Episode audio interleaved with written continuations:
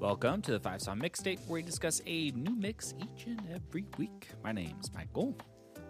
I'm Johnny Knoxville. Welcome to Jackass.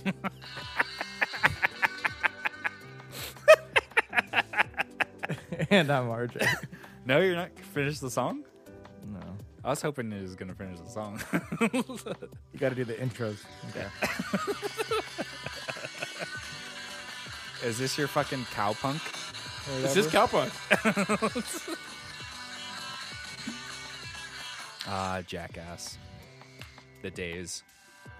Poor uh, B- Bam Margera, huh? He's having Yeah. a rough, uh, rough go at it recently. Wait, there's more about him recently.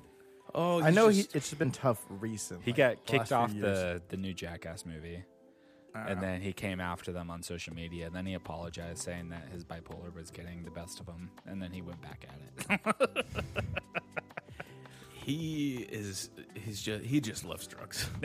Like, it's crazy. I, he was on one of the podcasts that I listened to, and he uh, he was just so fucked up. And then he was like, just saying how he's like, yeah, I have this like weird thing where I could like name any capital of any country or city in the entire world. and they're like, oh, that's that's weird, but I don't think that's true. Like, Yeah. you could just be making the shit up. So they did it for like thirty minutes. he knew everyone. Like he he has sat down and memorized a map of the world. oh, So he's got some stuff going. Yeah, that's either like uh, the trouble with genius is technically like a lot of times uh, crazy come Yeah. follows it, or he's really good at learning on drugs. I mean, yeah.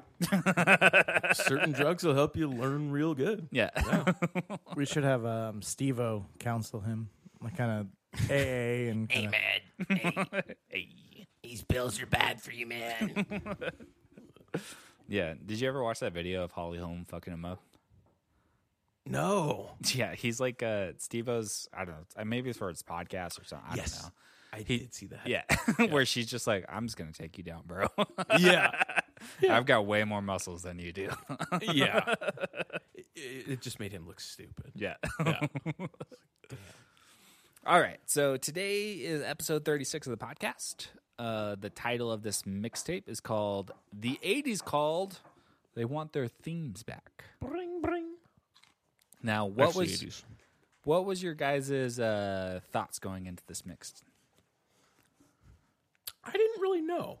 Like, wi- without listening to it, I was like, I, I could either love this or just like be Not care. totally turned off by the entire thing. Yeah.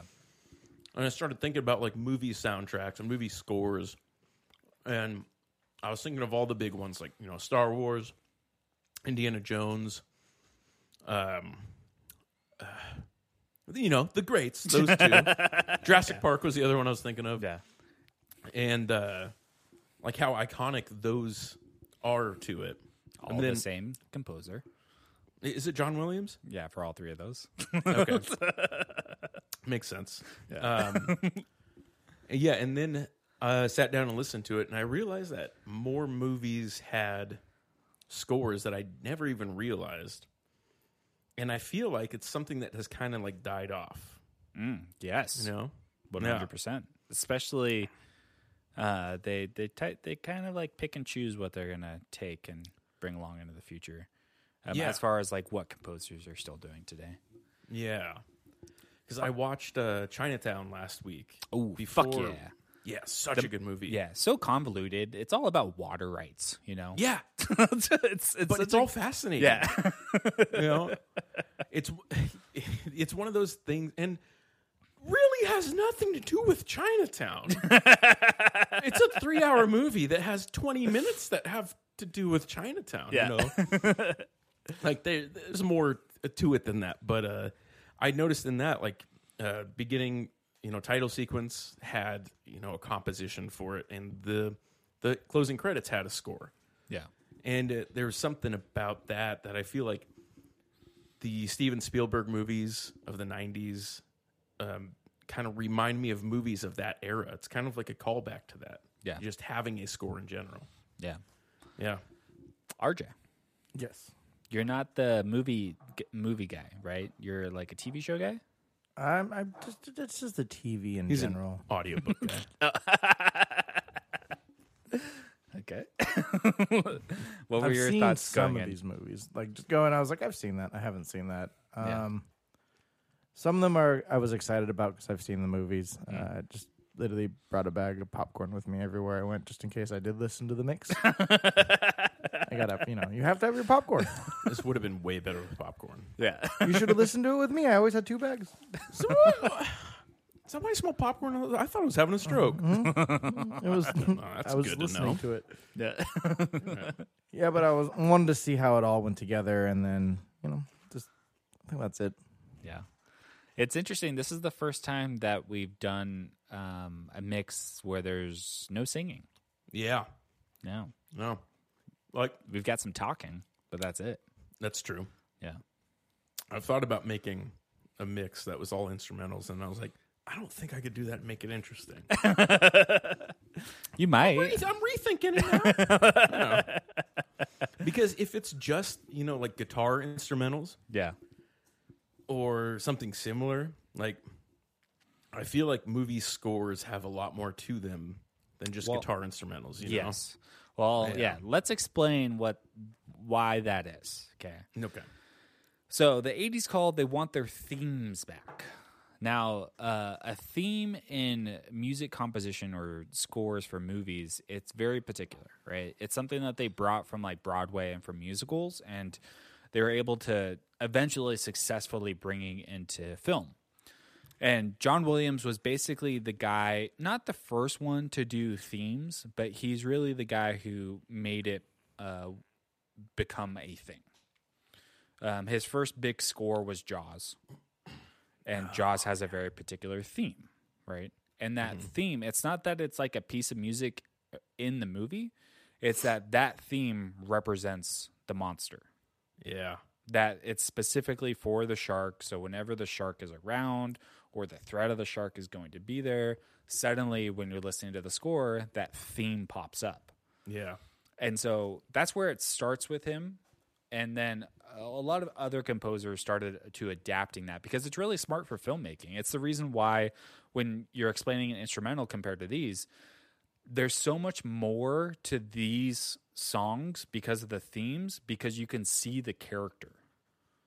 Yes. You know, like wi- if you're just playing like a guitar solo for six minutes, it's like I don't, I don't see a Power Ranger. I mean, you might if you play the Power Ranger theme, but there's some music in there. Yeah. you know, yeah. But you're just relating that in your head. It's not an actual thing. You Yeah. Know? Like, I saw Power Rangers. This is Power Rangers song. Therefore, Power ranger yeah, Yeah. That's interesting. Um, I never thought of it like that, but it's totally true. I remember the the old like Looney Tunes where they had uh, like the musical versions of that. I Yeah. forgot what it was called, but they would just do like a play, you know, an old uh, an old story, like an old Greek story or something, and set it to like piano and basically score the entire thing with no talking. And it was like they animated what was already animated in the music, you know? So it makes you realize that there's like, I mean, it's all these like elements of art and principles of design actually Yeah. that they have in like painting. You know, when you talk about movement in a painting, it's like, well, things don't really move in a painting. but, Exactly, Like yeah. you can imply it. yeah, So it's the same thing for this the scores. Like they imply a story being told Mm-hmm. That you know isn't being told through normal words. So right. And you can you can see so like Star Wars is the perfect example of this because by the time Williams he does Jaws, he does Close Encounters, and by the time he gets to Star Wars, he's basically has this completely mapped out. And if you look at the original trilogy of Star Wars, he has specific themes for each character, each main character. Yeah. He has specific themes for ships. That eventually he has a theme for a Millennium Falcon. Like eventually that happens. It happens way later outside of the original trilogy, but he's able to figure out like if I make a theme that's specific to this one thing, whenever that thing comes back, I'll just throw that theme back in. And so like uh. when if when you see like a like a large battle sequence or something, and you, if you pay attention to the score, like you'll see this layering of all of these different themes, and then eventually you could just listen to the score and you know what's happening in the movie Yeah. because the themes are coming in and out. Yeah. Okay. Yeah. So hearing this, I've never thought about this before, but there's certain instrumental bands that I that I love, like Caspian, Yeah, and then there's ones that I just listen to, and I'm like, I I like it. It's Yeah. cool. And same thing with um, like there's certain songs by certain bands where I'm like, yeah, I like I feel something with this one. But I think what Caspian does is they kind of play on that same uh, the same idea, but they they tell a story in some of their songs that isn't really, you know, I guess it's open to interpretation, but Mm-hmm. not a lot of other bands really have that. Like Yeah. in jazz, like there's like the idea of jazz is like a central melody that everything is based around yeah, and then it's just kind of you know expanding out and exploding out around that central idea and a lot of these instrumental bands do the same thing but only a few of them do it in an organized it's kind of like organized jazz like Yeah. they're directing where it's going to go instead would- of just letting it flow free it's interesting I don't know if any uh, band has done this before. I would love to see someone attempt it, which is like basically write a short story and then write pieces of music for each character and then string those pieces of music together in an album with no vocals. So it's telling the short story. Yeah It's, I guess it's technically a concept album, but with no words. yeah I would be, I would love, I don't know if anyone's done it before, or maybe they have and it wasn't successful, but I would love for people to attempt it. I would be curious to hear like some Coheed and Cambria albums without vocals. Yeah, that'd be interesting. You know, I wonder if I- he does that.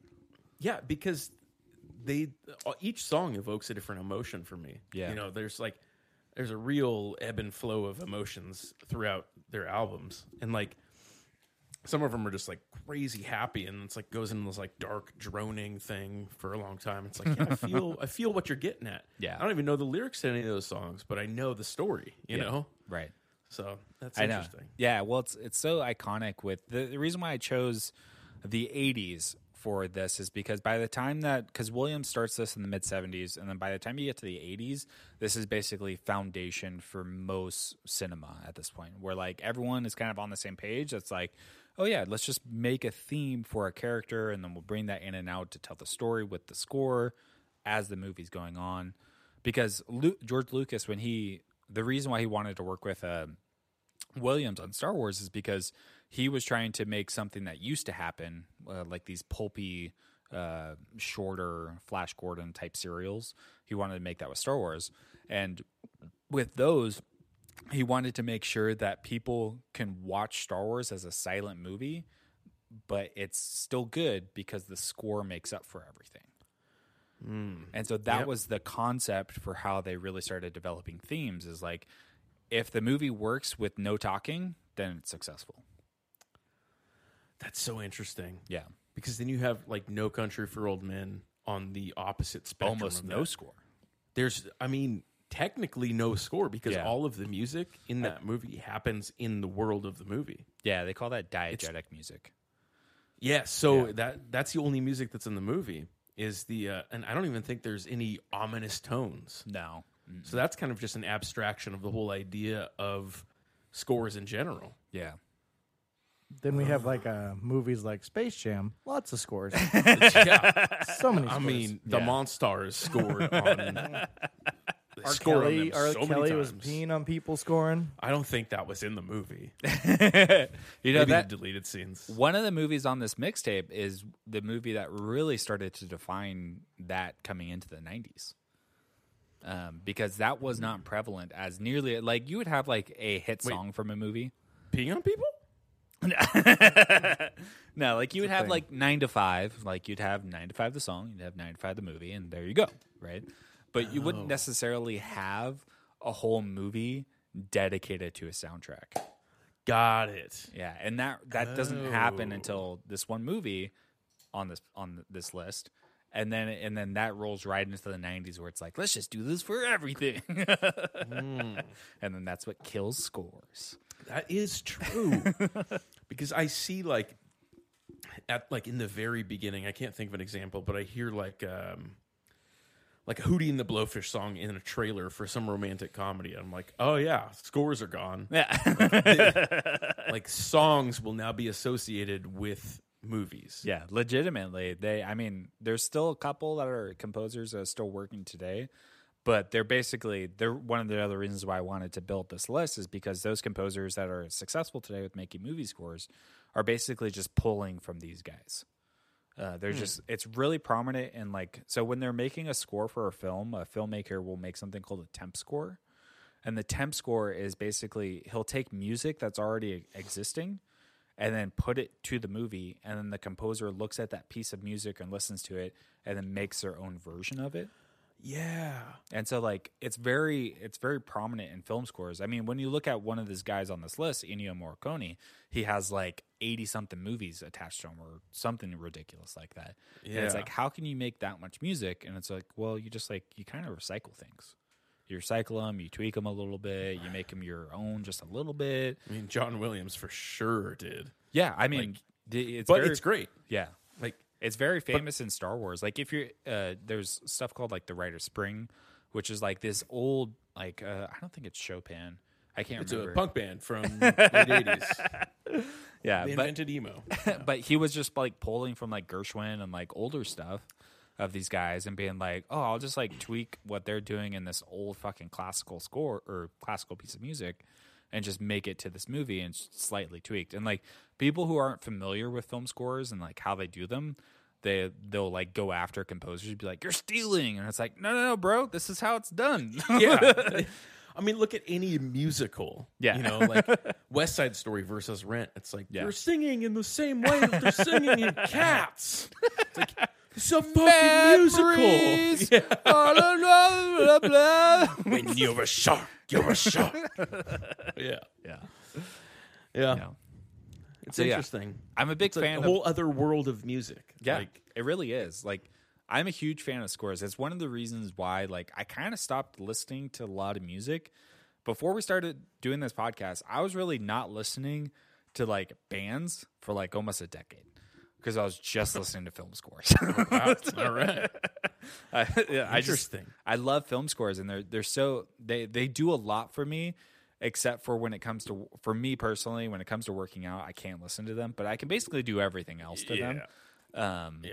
but yeah, So, film scores versus soundtracks. Like, how would you, how do you how do you feel about that? Like Garden State soundtrack. That one in general pops out to me as being kind of like those songs are iconic to Garden State. Kind Yeah, associated with it for me. Donald Faison gave like uh, Zach Braff shit once. He's like, "Yeah, you got like a Grammy for making a playlist." Yes, exactly. So So, like, is there any merit to that? Because it I mean- works really well in that movie. Yeah. So, I think if the if the piece of music defines the scenes, then it, then it, I like it. You know what I'm saying? yeah, Like the piece of music, it doesn't matter if there's if it's from an existing piece of music. We talked about on another or an early podcast where it's like specific music made for the movie. like Skyfall. Yeah, exactly. Like as long as it Lana Del Rey. yeah, as long as it defines that image or that sequence of images, then I'm all Yeah. you know. because that in itself becomes a score of sorts, but it's in song form instead. Yeah, but if You it's know, like fucking that Lana Del Rey song. That uh, RJ was talking about fucking Ray Montana last week about having that song at the end of uh, the town, the Jolene song or whatever. Oh It's like, yeah, that doesn't define shit. You're just putting out credits. yeah. it's the uh, yeah, it's over the credits. It's like why not put Jay Z? Well, I was involved with the fitting. movie. yeah. They were involved, so you got to put them on there. Like I, I had something to do with it. I get it. Yeah, that's interesting because also like in music in general, the thing that most people like about music is that somebody created this because they felt they needed to express themselves. So, with the Yeah. exception of like mainstream music. But scores are created for a purpose. Yeah. So it's more of a collaborative process with the filmmaker. Yeah, because you're You know? expressing what they want.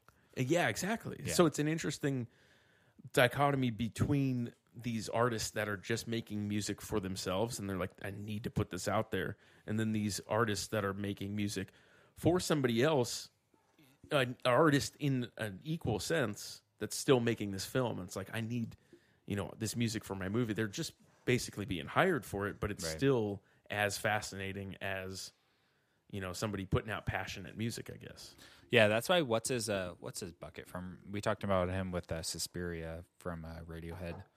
Oh Thom Yorke Thom Yorke. Yeah, that's why he's so interesting because he does both. yeah He's like, I'm just gonna Yeah. make music for the movie, and then I'm also gonna sing every now. and then. Yes. he did that for was it him for Motherless, Motherless Brooklyn? That sounds right. I think it was him. Yeah. Or maybe there was some like rap song. No, it was him. Yeah. And I remember hearing that and being like, "Ah, fuck. That's going to suck." I want like an old film noir style movie Right. and I can't be hearing beeps and boops in there from Radiohead. but I watched the movie and it fit perfectly and I want to go back and listen to that Yeah. and just see what he did. Like how did he get away with that? Yeah. All right, let's get into this. Uh, starting off with track number one on the mix, uh, we've got the Terminator, which is the main title from the Terminator. Um, from uh, Brad Fiedel. Um, so Brad Fiedel, he's an American composer, uh, scores film for and television. He's best known for his collaboration with James Cameron on The Terminator and his critically acclaimed sequel, Terminator 2: Judgment Day. On these scores, he used a synthesizer heavy approach, but also composed a number of scores utilizing various acoustic instruments, including full orchestra. He retired from film scores in the late 90s, now focused primarily on creating original musicals. Uh, his works also include other films um, such as Fright Night and its sequel, uh, Blue Steel, True Lies, Johnny M- Mnemonic. Um, and then The Terminator, that came out in 1984, made by James Cameron, starring Mr. Schwarzenegger himself, cyborg assassin sent back in time. Pretty cool movie. Love the movie.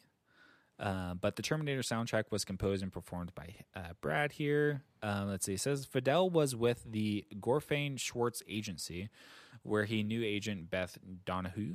Uh, found that Cameron was working on the Terminator and sent him a cassette of Fiedel's music. Fiedel was invited to the screening of the film with Cameron and Hurd.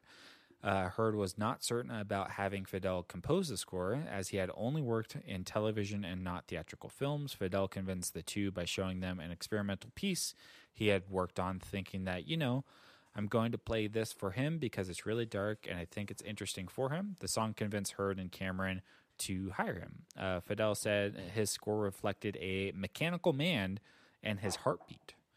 Almost all the music was performed live. The Terminator theme is used in the opening credits and appears in various points, such uh, as a slowed version when Reese dies and a piano version during the love scene. It has been described as haunting with a deceptively simple melody. It is in a time signature of 1316 uh, which came about as Fiedel experimented with rhythm tracks on his Prophet 10 synthesizer. It was initially an accident, but Fiedel found that he liked the herky jerky propulsiveness. Uh, Fiedel created music for Reese and Connor escape from the police station that would be appropriate for heroic moments. Uh, Cameron turned down this theme as he believed it would lose the audience excitement. Um, so a lot of information in there. Uh, one thing I wanted to pull out was that this is very common in film scores, and people don't really recognize this. But when the film is next to done, like it's almost fully finished, that's when the composer starts to work on it. So it's not like the film is being made typically, and the composer's making it with the filmmaker. It's that the film's done, the film's ready to come out in two to three months, and then it's up to the composer to basically make the whole score with it within a couple weeks. So, Lost Boys, mm-hmm. that dude for that song, the Cry, little sister.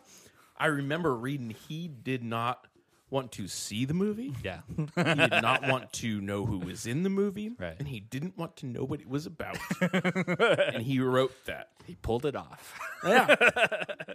Which, hearing all those those explanations of scores, I'm yeah. I'm mystified by this now. Yeah, but normally Yeah. these guys will see a film and be like, okay, I have some ideas.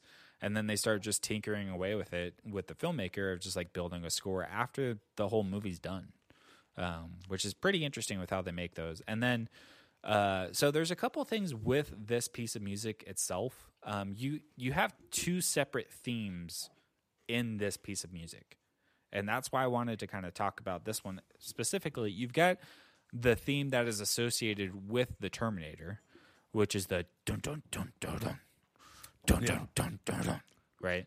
And then you've got a separate theme, which is the theme for the franchise which is the doo doo doo doo doo that that cool little synth line that he's got there. Yeah. And so you you have two separate themes inside this piece of music, which helps define the whole Terminator franchise going forward. Yeah. Like for most people who like the Terminator, the dun dun dun dun dun, that music is synonymous with the whole franchise. Yes. And then if you're in, if you like the franchise a lot, you'll know that the the doo doo doo that's kind of like the the theme that's not specifically for the cyborg. It's for just like the whole franchise. Hmm. Yeah. So, so this was the f- this was from the first movie, right? Yeah. So they kind of just kept with that theme throughout the whole franchise. Yeah, yeah. So essentially, Okay. Once a piece of music is made for a theme for a character that works, they'll use it forever. So, like in the last season of The Mandalorian, Luke Skywalker shows up. Like you're gonna use, they didn't use Luke Skywalker's theme, but what you would use is like, okay, let's say in Rise of Sky or not, all right. Let's say in Force Awakens, when Luke Skywalker shows up, thirty years later, Oh, you you're mean still, the five minute scene of them staring back and forth at each other? Yeah, Yes. uh, you're going to use Luke Skywalker's theme still, right? yeah. So every time that the Terminator still shows up in these franchises, doesn't matter when, Yeah. like you're still going to use the dun dun dun dun dun every time. Yeah. What's also interesting about this piece of music is it's in the very opening of it. I think it's within the first like 30 seconds. You hear a very distinct and then it never happens again. And it- Yes. And then there's a film composer in the last couple of decades that has built a career on J.J. Abrams no guy. He's- I'm he's- not him, but the guy that does him. uh, Hans sorry. Zimmer. Oh. Yeah, Mr. Hans Zimmer has basically built a career on like just doing And so that's why it's the 80s called they want their themes back is because there's it's directly in this piece of music of someone building their whole career from this one note and then uh yeah. I feel like that was in Tenet. Oh, it well, yeah, it is in Tenet, but that's Johan Johor, Johan Jorgensen, and he is way better than Hans. That score Oh. is so much better than the, fired, than the Inception score. Johan's my man. He's he's my man recently. He did the the Mandalorian movies. Um, he was the uh, film. He was the music supervisor, however you want to put it, on the Trolls movie. so it was pretty cool. yeah, but I've heard those Trolls movies are great. there. And uh, it's the same thing with the Lego movies. It's like I will accept what everybody says about them and never watch them. Now, RJ, had you ever just have you seen any of the Terminators? I have. Did, did, did this? I'd say he's not going to say it, but I'd say he's really into the Terminator franchise. Oh, are you? Yeah, I would say Jurassic Park. Okay, I'd say Harry Potter number one. Ooh, you're a pothead. I'd say Jurassic Park number two, and probably Terminator number wait, three. Wait, wait, Jurassic Park number two? No, no, no. Okay, for okay, I was franchises about to for jump you. on you. That big old dinosaur shit. For the big old Yeah. dinosaurs. but franchises for you: Harry Potter, I like Harry Potter. Jurassic Park, I love Jurassic Park. Terminator. Terminator's pretty sick. Is there anything else? Any other franchises or movies in general? well, like I like Star know- Wars. There's parts of Star Wars that I'm like that's sick too, but Yeah. I think I like the newer. what the- about Marvel? I'm getting tired of them, but I do enjoy them. I'd say Terminator over Marvel. Got yeah, it. which is interesting So- because Terminator basically has two good movies. Yeah, all the other ones I'm just like, yeah, whatever. They've got I like enj- five or six movies, but they're not good.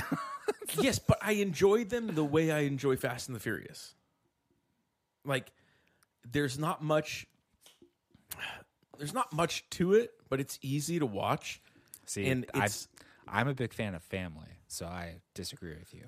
Oh, so so you are you're telling me you're really into the Fast and the Furious? I am.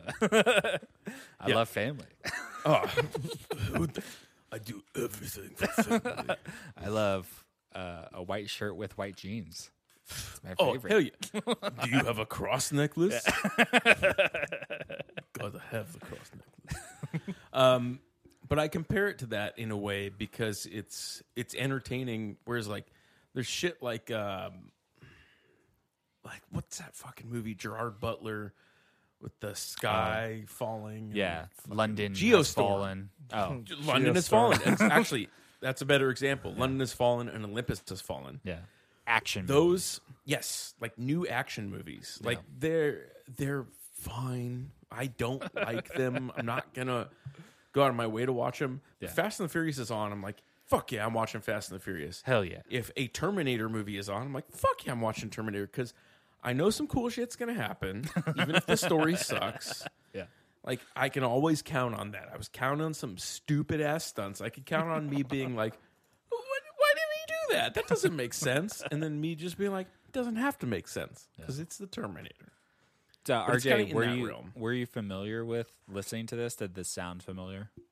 All right, as soon as you turn it on, I'm like, all right, I know this is the Terminator. Yeah. Like even if I'm not even looking. That's awesome. Did, Uh, you, did so- you feel tough at work? Oh, I, I was. Oh, yeah. I was gonna say yes. I rocked out to this every time. So And at any point, did you say, "Where is John Connor?" I did not do Arnold, but I I had uh, homework for one of the kids at my work, and I'm like, you know, go watch this. So he came in the next day. He's like, I did my homework. Terminator? Yeah, and I'm like, what did you think? He's like, well, it was kind of old. I was like, yes, it, that it, it's it's it's original from when it came out. It was something new. He's like, yeah, the makeup was kind of bad. Like when the eyeball, the prosthetic looked terrible, and I was like, you're in a time. He's like, I get it for the time, awesome concept, but it was so predictable. But he's like, I respect it for you know what where it came from. See, it sounds Predictable. like he would love Terminator 2 then. Well, I was like, yeah, wait till the '90s. Yeah. You know, wait the next one. Because I, I prefer the first one over the second one, mostly because it's a low budget like monster movie. That's it, it's not convoluted at all. Yeah. And then by the time you get to the second one, it's convoluted, but it's also just like big action set pieces that are pretty Yeah. cool to watch. When he jumps the motorcycle like off the top of Fuck the, yeah. It's got the beats of a horror movie. Freeway chase scenes. Mm-hmm.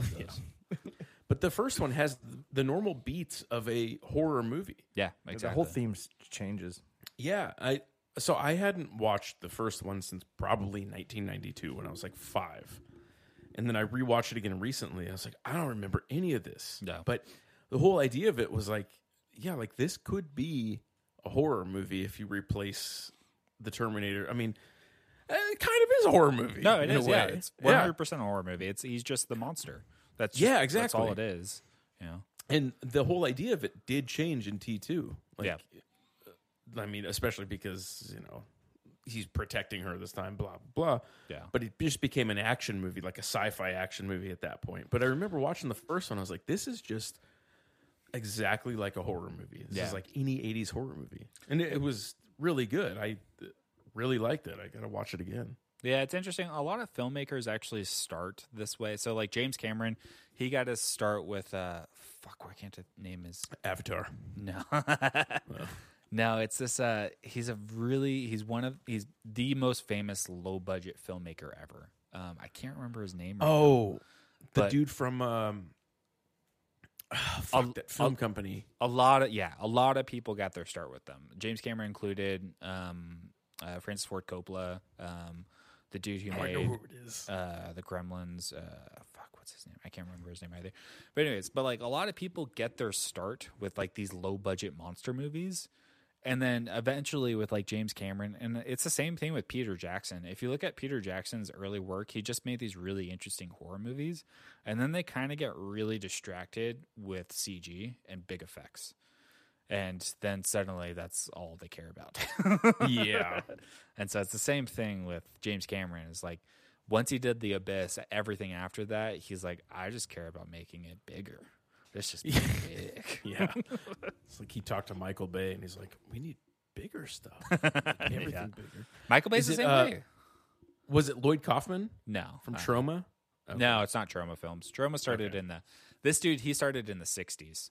Uh, Oh, okay. Troma, I think, started in like the early '80s, maybe, maybe late '70s. 70, 74 but Oh, okay. from what i've heard the the way it happened it's like they took it was technically a company in 74 and then what it is today started in like the 80s because they Oh, okay, yeah. took over a bunch of stuff i think they are part of like that um fuck what's it called they had like all these like b movies that came out in the 80s they were just pumping out movies like a porn studio Yeah. Oh, it's fucking Roger Corman. I could, I could not remember that name. oh Yeah, Roger The Corman. He's guy the, from Troma Um, I don't think he's associated with Troma. He had his own uh, film company.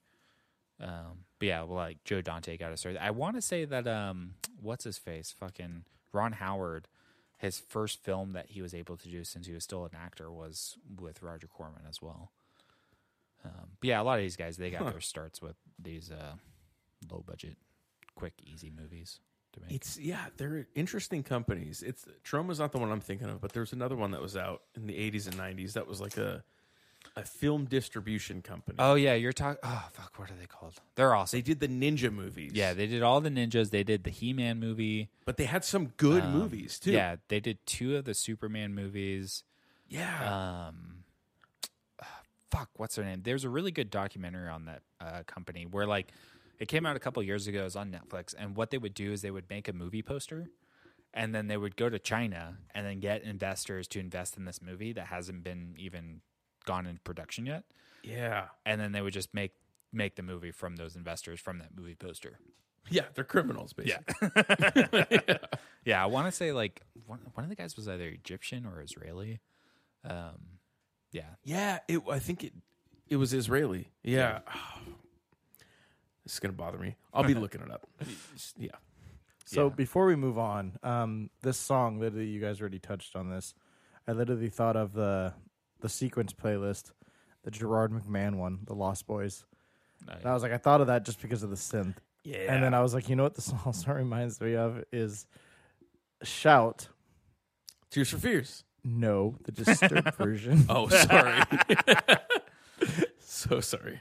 And I just was laughing so hard when I thought of that on my lunch today. I was like, it, it's just a synth. It's what it sounds like. And I was like, oh, I want to hear the Disturbed version. yeah. So I listened. Shout. I listened to Disturbed Shout. today, and they're, they're just as bad as they were then. So bad. Oh, I think they're called Cannon. Uh, Cannon Films. That Yeah. is it. Yeah. Yep. Uh, it's Yeah, funny. the- yeah, synth is synth is interesting because by the time you get to the 80s, it's very prominent. Which I've got a couple scores in here with synth, but in the 70s, it was basically like John Carpenter was just like, "I'm the synth guy." Yeah. yeah. Before synths were even like big, Yeah, exactly. he's like, "This is gonna be my thing." Which is still prominent. The uh, I forgot the the dude's name who did who does the Stranger Things uh, stuff, but his synth work is really really good. Synths, Oh yeah, it's a, a Texas band. Oh, oh yeah, that's right. I'm thinking of Uh, uh, Survive. yeah. I Uh, think two brothers or something. right. Yeah. Yeah. Um, yeah. Synth is very confusing to me. You have to be like really, really mechanically inclined to understand it. I love it. I bought a synth years ago, and I was in the same the same boat. I was like, I don't fucking understand this thing. How do I make music with this thing? and uh, we were at the practice studio at the time, and Mark Underwood was there, who had like a, a Oh, he's a- rudimentary understanding of Na- synths at the time. Now he's the synth At the master. he is yes he is the synth lord like he he makes synths basically like you know. But he was showing me through some of the things and he was like showing me the difference between like square tooth waves and like sawtooth and these um like the the wave patterns and then the uh, attack and release and what that does. It's like yeah it's just like you focus on like these different sounds. Don't think of it as like a piano. Yeah. like think of it as these different tones and then you can make a song from it based on the sound that you want to make. But you're creating an instrument. Like you're creating a drum you're creating a piano you're creating a guitar or a flute. It's like not all of those you want to play the same notes on. Mm, it's like some of them are going to be syncopated some of them are going to be just played out as notes. Some of them are going to play chords. So you got to like it's so complex you have to have something in your head already. Yeah. you know that's why i respect like real people that play synth like Squarepusher so inventive because he's got to have all this stuff in his head Yeah. before he creates it, and then actually creates the instruments to create the music. You I know, know, yeah. That's what's confusing. Is like most people who play synth now, they most if you don't make your own thing, you're playing a device from 30 Yeah. years ago. Like, Yeah. you're not playing like a new synth machine unless you make it yourself. That's the weird thing. Like all the like all the the Moogs, or I guess Moogs, Moogs. is how you say it. Um, all of those are the same thing basically. Like all synths are the same thing. It's just a circuit, and some people get certain tones, um, and they could be polyphonic or like single tone. Yeah. So you can play chords or not, basically. And yeah, everybody that plays synths these days are just playing, you know, like Van Halen stuff, basically. Yeah. Like, or Stranger Things, Right. which sounds really good. Like, Yeah. That really, I mean, I'd say the soundtrack or the score to that entire series really helps it be grounded in that time period. Yeah, and since since they're also so they they said it in this little dialogue about the Terminator theme, which is that he he made it live, and it's it's in a weird timing. It's in thirteen sixteen, and on top of that, um, this uh, this podcast I listened to went in depth on it. It was a couple years ago that I heard them talk about it, but it's not a consistent time signature either. And so because he's working live off of a synth, he couldn't he couldn't keep it consistent like he wanted to, and so it's it's it's messed up, but it doesn't matter. like it, you can. It, it's the same thing with uh the uh it's another good score. I think the the person's name was Jóhannsson. Uh, I think they passed away, but they made the score to Arrival, and um, that there's stuff that he does there with uh, synth that people. I think because I think it's a guy. I think because he passed away, people don't know how he did what he did. Like because synths are so complicated, and you're working off of typically old devices like Yeah. you have to be very mechanically inclined to how they're being ran and like people are just like i don't know how he did it That's interesting. yeah Time signatures seem to play into scores a lot too. Um, Yeah. Mission Impossible was in like seven, eight. dun dun dun yeah i mean that i mean a lot of these guys john williams is probably the most famous one is but before he was a film composer he was a jazz man he's Ah. he, he had he's known for his black turtlenecks and calling people baby and he was just a jazz hound real jazz cat. yeah I'm gonna start doing that. Is that all you have to do? Start wearing turtlenecks and you can call people baby. yeah come on baby It's all an illusion, baby. my Every jazz day's- cigarettes Every day's the same day, just a different day. You know what I'm saying, baby? Um, all right, so moving on from the Terminator, we've got the Batman theme from Danny Elfman. Uh, Danny Elfman, uh, American composer, singer, songwriter, record producer, actor, first became well known as the singer songwriter for the new wave band Oingo Boingo in the early 1980s, and has since garnered international recognition uh, for composing over 100 feature film scores. Elfman has frequently worked with Mr. Tim Burton, Sam Raimi, Gus Van Sant, and a couple of other people. Uh, so he's mostly known for the Tim Burton stuff, a little bit for the Sam Raimi stuff. Um, but yeah, Batman, which the the theme made for Batman is something that is still used in Batman movies today. Um, I love his Edward Scissorhands score. It's one of my favorite. Even though I'm not a huge fan of the movie, that film score is one of the best I've ever heard. Um, and then um, the Spider-Man stuff that he did, I don't really care for. The Men in Black stuff he did. The Good Will Hunting score is good. Um, he's he's made fun of quite a bit. Danny Elfman is. Uh, there's like some a couple of uh, uh, Family Guy episodes where they make fun of him. Um, yeah. Dun, dun, dun. He has like a very specific way Yeah. that he scores most things. Yeah. Uh, among his honors are four Oscar nominations, two Emmy Awards, a Grammy, six Saturn Awards. Uh, so Batman came out in 1989, uh, made by Tim Burton. Uh, it's the first real Batman movie. Um, after Burton was hired in 1986, it went through a bunch of different stuff, but he uh, Burton made Beetlejuice in between then. Love Beetlejuice. Love that movie. Um, Danny Elfman, he worked with, uh, I believe, Tim Burton first on um, the Pee Wee Herman movie, and that film score is pretty interesting. Uh, but the Batman theme went on to become an iconic piece that served as the basis for the theme music and played in some episodes of Batman the Animated Series, which premiered in 1892. Although this was later changed, some parts of Elfman's score are also heard in Lego Batman video games, like uh, some other Lego stuff, um, and the Arkham Knight games, the Justice League movie, all sorts of fun stuff. Um, so, I'm not like the hugest Danny Elfman fan. I'm not a fan of this Batman movie. I'm not really a fan of any of these 90s, late 80s, into 90s Batman movies. Um, but I love this theme. I, I just love it. Which Batman movie is this? Is this Michael Keaton with um, yeah, this is 89 Batman, so this is the first one. the first one? so Jack this is Nicholson, Joker, okay, not with the um, the neon bad the guys. Riddler. No, that No. that you get to That's Batman and Robin, right? yeah, and Batman Yes. Forever. Okay, Yeah, those, those, are are the the Joel. Tim Burton ones. Those are the Joel Schumacher ones.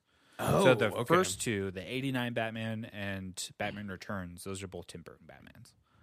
Oh, okay. which they're uh, people love them. Be, even if you're a huge Batman fan, people still love them. I don't know why. I understand because it, it builds it builds a lot of things that I do like. Like I love his Batmobile. I love the way that they explore Gotham. I just think that they're, Yeah. they're shitty movies. And Tim Burton has even said that like he's not a fan of superheroes or comics. Never read them. Yeah, that's So- interesting that it, it that he had something to do with it because it's not very Tim Burton esque. Yeah, really. Like, I guess there's aspects of it that are. It's interesting how much the Batman universe has changed compared to you know the Christopher Nolan ones, and even going forth with uh fucking Robert Pattinson. Oh, yes, yeah. like yeah. They're all trying to do the same thing. So every time Yeah. one of these Batman uh, properties reemerges, they always say that this is the darkest one. Like Yeah. they're all doing the same thing. Like when 89 Batman came out, because before then you just had the Justice League cartoons and the Super Friends cartoons. So like Batman was very bright and colorful, unless you're reading the 80s comics, and then that's when it was really dark. And so when this Batman movie came out in '89, people are like, "What the fuck? Batman's dark, fucking metal as shit, bro." yeah, that's true. They're just trying to be like you know, it's not just for babies anymore. Yeah. you know, like before kids would read comics and adults wouldn't. So Right. it's just kind of an attempt to expand the market, I guess. Yeah, and it's the same thing with the Nolan Yeah. Batmans. Be like, oh, it's so grounded and dark, bro. Yeah. Yeah, because that was my only problem with the Joker is like I loved the movie, mm-hmm. but I had such a problem with it being associated with Batman because it was like, God damn it, it doesn't have to be Batman. But if it was if it wasn't associated with Batman, it wouldn't get any attention or recognition. yeah, exactly. You know, like it's solely riding on the fact that it has to do with Batman. Yeah. The story did like tie into it a little bit in like little ways that weren't too corny. And like overall I loved the movie. Yeah. Like it was a great movie. But there was part of me that was disappointed. Like the same thing with like The Dark Knight, Dark Knight Rises and all of those Batman movies. Like they are really good, but like in the end it is still Batman. It's like a child's toy Yeah, you know, or a comic or a cartoon, which like not knocking that, but it's not if it you is an attempt to like adultify Yeah. something that is for children. Yeah, there's a lot of people that would say that it's it's a huge argument on Batman because what you're saying is one side, the other side is saying that Batman is was never envisioned for children. So the like Yeah. the original incarnation of Batman, he was not he was like kind of a bad guy. And so he was not envisioned for children. And in order to get kids to like him, that's when they introduced Robin. As they're like, okay, let's give him a sidekick, and then we'll get kids to Ah. like him. And then lo and behold, he's really bad with Robins, and they die quite often. Uh, yeah. so, Fuck the um, but yeah, uh, Interesting. but yeah, for Danny Elfman, this is I would say either the Batman theme, uh, which is I love it because it's it's something that's very nostalgic for me as my childhood, but it's also it's a great example of how to do driving action. Um, because once you go out of the dun dun dun dun and you get into the driving force of it, Yeah. you you really feel like to me, I just imagine I just see Batman running. Like I just I Yeah. um probably I don't know. I, at this point maybe Nightmare Before Christmas is probably his most well known pieces of music out there. Yeah. Um but yeah. That's interesting because I saw somebody while I was listening to this. I saw somebody swinging from a rope or something like that. you know, something action oriented. yeah. But Fucking I kept grappling on, hooks. yeah, I kept on listening to this and not knowing what it was from. I didn't look at like I didn't want to look at the order of it, and I mm. just wanted to hear the songs as they were. Yeah. And every time I looked at my phone, I was like, "Fuck, this is from Batman." yeah. like I don't see this as being part of Batman. It seemed more Indiana Jones esque. It seemed like Exactly. like That's it what's was so great composed- about it. Yeah, and it made me want to watch fucking Batman. Like, so it, it was a, it's a cool cool ass song. Like, Yeah. I I loved it. I I this was one of my favorites on there. Um, as far as like getting me engaged, I guess. Yeah. Which is technically what the point of all these songs are, is to get you engaged, to like Draw get you your in. attention. You know, like it's a familiar sound that you hear throughout the movie and whatnot. Like, but this, uh yeah, this one I kept on being surprised that it was from Batman. RJ, were you familiar with this at all?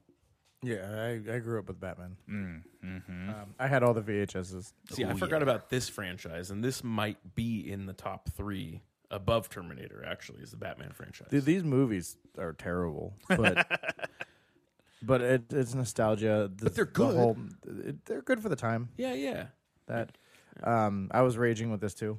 yeah. Yeah. Uh, I made my own action scenes. Okay, what were yours? With your dick? yeah, No, so Did you literally, film it? no, the first one, like for the Terminator, see. I had the popcorn, and then this one, I threw the popcorn at someone's face, hoping for action. I thought you were gonna So say just- you cut a hole in the popcorn. I call that my popcorn trick. just, but he doesn't understand the idea of it. He's just walking around with a microwave popcorn bag on his dick. Not No, no, no, open no. either. Yeah, not open. Yeah. I have a bag, and I just cut a hole in it, and I walk around, and I'm like, "Oh, I'm out of popcorn again." It's not even microwaved yet. just a kernel, It's just kernels. and just butter, like just in there. Like You want block. some popcorn? I don't get popcorn. This is Gotta- weird. Gotta find a microwave and find the right button. Yeah, but this was. Uh, I mean, I've heard this before. Uh, it was very nostalgic, and Yeah. it was fantastic. Yeah. Yeah, I I love this score so much. What's so I mentioned this earlier. So this movie is actually sets the tone for soundtracks going forward. So if you're Devin sounds like you're not super familiar with the movie, but uh, No. Prince did the soundtrack for this movie. What? Yeah, and so so Prince had already been doing his own movies, right? And then Prince made original music for this movie. He even has a music video with like scenes from the movie and stuff like that from uh, from this movie. And so this is what this is the movie that really sets off going forward of having these big artists do these soundtracks essentially. Oh. Okay. So this is where like Seal came from and Kiss Yeah. from a Rose. Exactly. That comes And they from st- well, I Batman mean- and Robin, I want to say. All yeah, I think so. yeah. And also like the music video generation played in big for that too. Yeah. Like fucking nobody watched Dangerous Minds, but everybody knows Coolio's Gangsta's Paradise. Oh, I watched Dangerous Minds. I didn't. I listened to Julio. Yeah. I got the. He summed it up. I All- I mean I get what it's about. Yeah, that's what like when I was a kid, I watched most of those movies, like Menace to Society. Um, yeah, I watched that. yeah, oh uh, no, I'm thinking of Don't Be a Menace. yeah. No, I yeah. totally different. Isn't that the? Wait, which one's the ones with like the Wayne? The Wayans brothers That's don't be a menace. and South Central Yeah. while drinking. Drinking your juice in the hood. Yeah. I did watch Boys in the Hood though, which was fucking Boys in the Hood's great. legit. Yeah, when I was Yeah. a kid, because my older siblings were such into hip hop and stuff like that, we watched a ton Yeah. of those things. Have you Have you seen American Me? American Me, no. That's with um, American Pie. Fuck's the pie. I've seen that. uh, that's It's what, like a popcorn trick. Is that when he does that pie? why can't I think of his name? Uh, almost. Um, fuck. Blink One Eighty Two is on that soundtrack. but- Tupac. No, American Me. It's it's about this uh, Hispanic guy who goes to prison, and he when he's really young, and then he gets out of prison eventually when he's older, and uh, he ends up just going back. It's it's a really good movie. Uh, James Ed- Edwards Olmos. That's that's who's in it. Edward James Olmos. Yes, there we go. yeah. Yeah, yeah, but like La Bamba goes into that category as well as uh, Stand and Deliver stuff like that. I haven't seen Do the Right Thing either, which I know is a different Another- category, but Yeah. kind of the same. Yeah, still good. Did anybody else want to roll down their windows while listening to the song and just stick your head out? Driving around. I, I wanted to be on a motorcycle. Oh, that would have been, okay, I guess that would have been better. Dun, dun, dun, dun. Just weaving in and out of traffic. yeah. Yeah, At night. Definitely at night. This is a night driving song. yeah. like, Summer night, windows down, for sure. yeah. Um, all right, so moving on from the Batman, we've got the Untouchables by Ennio Morricone. Uh, Ennio, uh, he passed away this past year. Pretty sad, but he's one of It's the been old. yeah one of the most prolific composers ever. Uh, oh, so he has over 400 scores. Yeah, as well as more than 100 classical works. Uh, Morricone is widely considered one of the most prolific and greatest film composers of all time. Um, probably most known for his uh, Argento stuff, um, and you know, working on the uh, um, the good, the bad, the ugly, fistful of dollars, all that kind of stuff. The spaghetti Yeah. westerns with Clint Eastwood. Um, but yeah, he also did the score for The Thing from John Carpenter's movie. It's one of the few John Carpenter movies that he didn't do the score himself. Um, the Mission is a really good movie. Uh, he also did most recently. He's worked with Quentin quite a bit. Um, Tarantino, uh, The Hateful Eight. I love that movie. I love the score. It's awesome. Um, but he's one of the guys who first made a theme with the good, the bad, the ugly, with the doo doo doo doo doo that little like whistle. Um, it's it's it's a theme for the characters, and you'll see it pop in and out uh, correctly. Ah. Um, and that was made way back in the '60s. Ah. 66, I think. Um, so The Untouchables, it's a Brian De Palma movie made in 1987. Uh, Brian De Palma is super interesting because by this time he had made Carrie and Scarface, two of the biggest movies of the 70s and 80s. He also had a lot of smaller movies that no one's ever seen before. Um, he's just kind of a weird filmmaker, but he's part of that uh, first new school of filmmakers of the Francis Ford Coppolas, the George Lucases, the Steven Spielbergs, the Brian De Palmas. Um, but The Untouchables, uh, made in 87, Andy Garcia, Kevin Costner, Robert De Niro, Sean Connery. Uh, great movie. Yeah. Love this movie so much. So much. Yeah. Um, very successful at the time. Uh, Morricone's score for The Untouchables resulted in his third nomination for an Academy Award.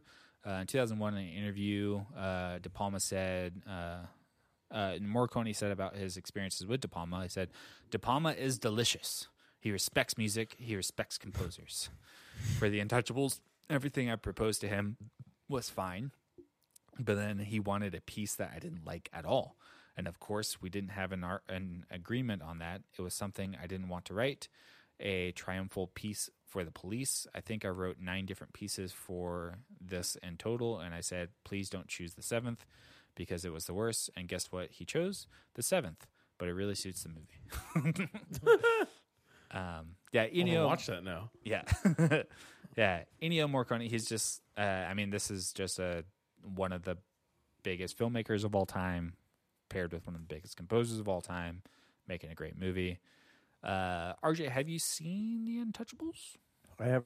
Don't think I have. Uh, I think you'd like it. I think you think it Yeah. good. it's good. You would. It's your style. It's that era that's really fascinating. Like, I don't remember who directed it, but uh, is it Brian De Palma? That made The Untouchables. Yeah. Yeah, Uh, yeah, it seems like it could be like a Spielberg movie. You know, just in on in the tone of it, I guess. A little, yeah. I would say it's similar to it's it's weird when they do this. So so Chinatown is another great example. In the seventies, they wanted to do Roman Polanski wanted to do like a, se- a an older noir film, but set in the Yeah. seventies, right? yeah. And so De Palma wanted to do the same thing in the eighties, where it's like I want to do like an older crime movie, but make it more up to date. If that makes sense. yeah. And he pulled it off. I Yeah, think. it's great.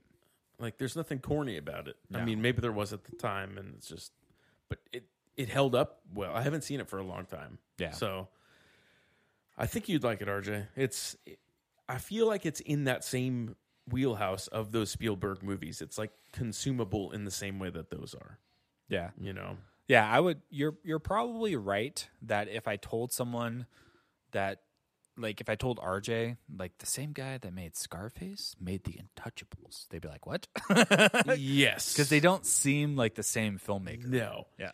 yeah, if you told me it was the guy that did Indiana Jones, I'd be like, yeah, Yeah. totally seems like it. Yeah. This is a dark movie by the guy that did Indiana Jones. Right. yeah. They have a lot of big actors in there. yeah. Yeah. It's a- Fucking love Costner. I love yeah. Costner. He's and great. all when they're really young too. Yeah. Except for Costner. Or not Costner, but uh, Connery. Yeah. He's always old. Right. Even when he was James Bond, he was old as fuck. yeah, he's dead. He died. he did now. Yeah. He hits women, so it's okay. Um, yeah, but I wanted to choose. I I wanted to make sure that Ennio Morricone was on this because he's such a prolific f- composer. Um, even though in the '80s he's not th- that well known for his the scores that he was doing, other than maybe this movie and The Mission. Um, but I like this movie. I like the score a lot because it brings something that older scores used to do that none of these scores do, if that makes sense. Like if, if I told you that this score came from a 1950s mu- movie, um, Yes. it would I would believe it because Yes. it, it sounds like full orchestra, um, and it sounds like a big piece that would be in an older movie. it's the difference between big band jazz and uh, bop jazz. Oh, yeah. like it's that that small change where it's like like uh, Chinatown is an example. Uh, is what I was thinking of when I heard this. Yeah, It's generic, but not like Right. it's specific to the movie. But in passing, you'd just be like, "This is uh, orchestra music." Mm-hmm. You know, really good Yeah. orchestra music. Yeah. and they use he uses this theme that's in there uh, for kind of the the gang, the good guy gang, uh, kind Yeah. of getting together. Um, RJ, what do you think of this song? So I like not seeing the movie. Kind of just listened to it, and I didn't really know the concept of what the movie is. And I was like, "What do I feel about this?" Interesting. And I was like, "I feel something that's being positive." Yeah, Literally, the first thing I imagined was like something from Free Willy. I'm like, "This is the scene when he's jumping over," and I'm like, "That- that, "There's the climax." And I was like, something where like you know they're having a motivational speech where it's like, "Come on, boys, we will score this touchdown, we will win." Yeah. And I was like, "That's what I." It's like a motivational speech. Yeah, which Hmm. is right because the movie's about it's the good guys getting the bad guys. I mean, it's about Al Capone, and Yeah. it's, it's it, this it's very prominent to any time that the good guys are like winning, you'll see Mm-hmm. the score pop up. I think this is. I saw this when I was really young, and I think this is the first time I ever heard about prohibition. Oh yeah, I think this is a big theme in the movie, from what I remember. yeah. Yeah, I did say that on the Wikipedia. Yeah, yeah, That's it's really good. Capone made all his money. Oh hell yeah, Justice during Prohibition. That sounds like Batman. yeah. They were like the. uh Yeah, he was like the Batman of Just- prohibition. Yeah. No, I think it was the FBI or CIA that they were Yeah. working for. FBI. Bruce Wayne. FBI. Yeah, I think the Yeah. F- FBI was made basically right before Prohibition. I want to say. Yeah, it sounds right. Yeah. But yeah, basically it's just FBI guys, a team of them going around fucking up all these rum runners, Yeah. moonshiners, and then taking them down from the top. It's just you know the government fucking up drug dealers, basically. yeah, basically. but Did- yeah, set in a really interesting time period, done really well, costume wise and tonally. Like everything looked great, Yeah. sounded great. There's a Yeah. very famous scene from this movie, RJ, which has to do with uh, a train station and a uh, a shootout that's about to happen, and a lady that's pushing a baby down some stairs, and then the shootout happens as the baby's coming down the stairs in this uh, little uh, cart. Uh, it's very like famous just cinematically. But Yeah. have you guys? Did you guys ever watch Boardwalk Empire? I started it and never finished it. Yeah, this it, that's basically the Untouchables, ki- well, but told from the Al Capone's perspective. Yeah, the Yeah. rumor runner side. yeah, which Al Capone's in that show. Is he? Is Yeah. it Steve Buscemi? No, uh, Okay. Uh, it's a he shows up in the first episode. I want to say um, he's I forget what that actor's name is, but you'd rec. I think you might recognize him if you saw him. Yeah. Um, but yeah, moving on from the Untouchables, we've got Tears in Rain by Vangelis. Uh, I'm not going to try to pronounce, well, Evangelos Odysseus Papathionisiou. He's Greek. Sounds right. I was gonna say he's, he's Greek. Uh, yeah, Vangelis is very prominent in the 80s, and that's about it. He's like known as the synth guy uh, way more than John Carpenter is because he's able to push the synth in a different way than Carpenter was doing. Carpenter was really good at like using these like driving themes where Vangelis was basically kind of the first guy that defined a type of score that is still used today, which is just kind of like space of like there's music happening, but there's a lot of space happening as well. Yeah. Um, I would say that Jonny Greenwood does something very similar in his film scores. Yeah. Um, but yeah, Vangelis, uh, he his his big two are probably Chariots of Fire and Blade Runner. Uh, Blade Runner was made in '82, Ridley Scott movie, great movie.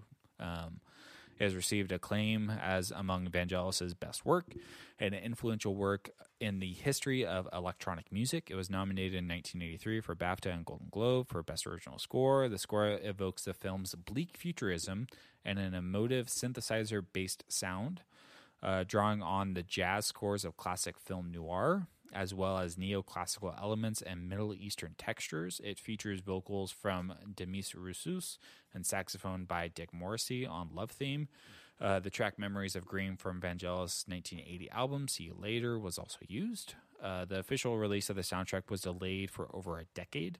Uh, the first 1994 release omitted much of the film scores and included compositions not used in the film.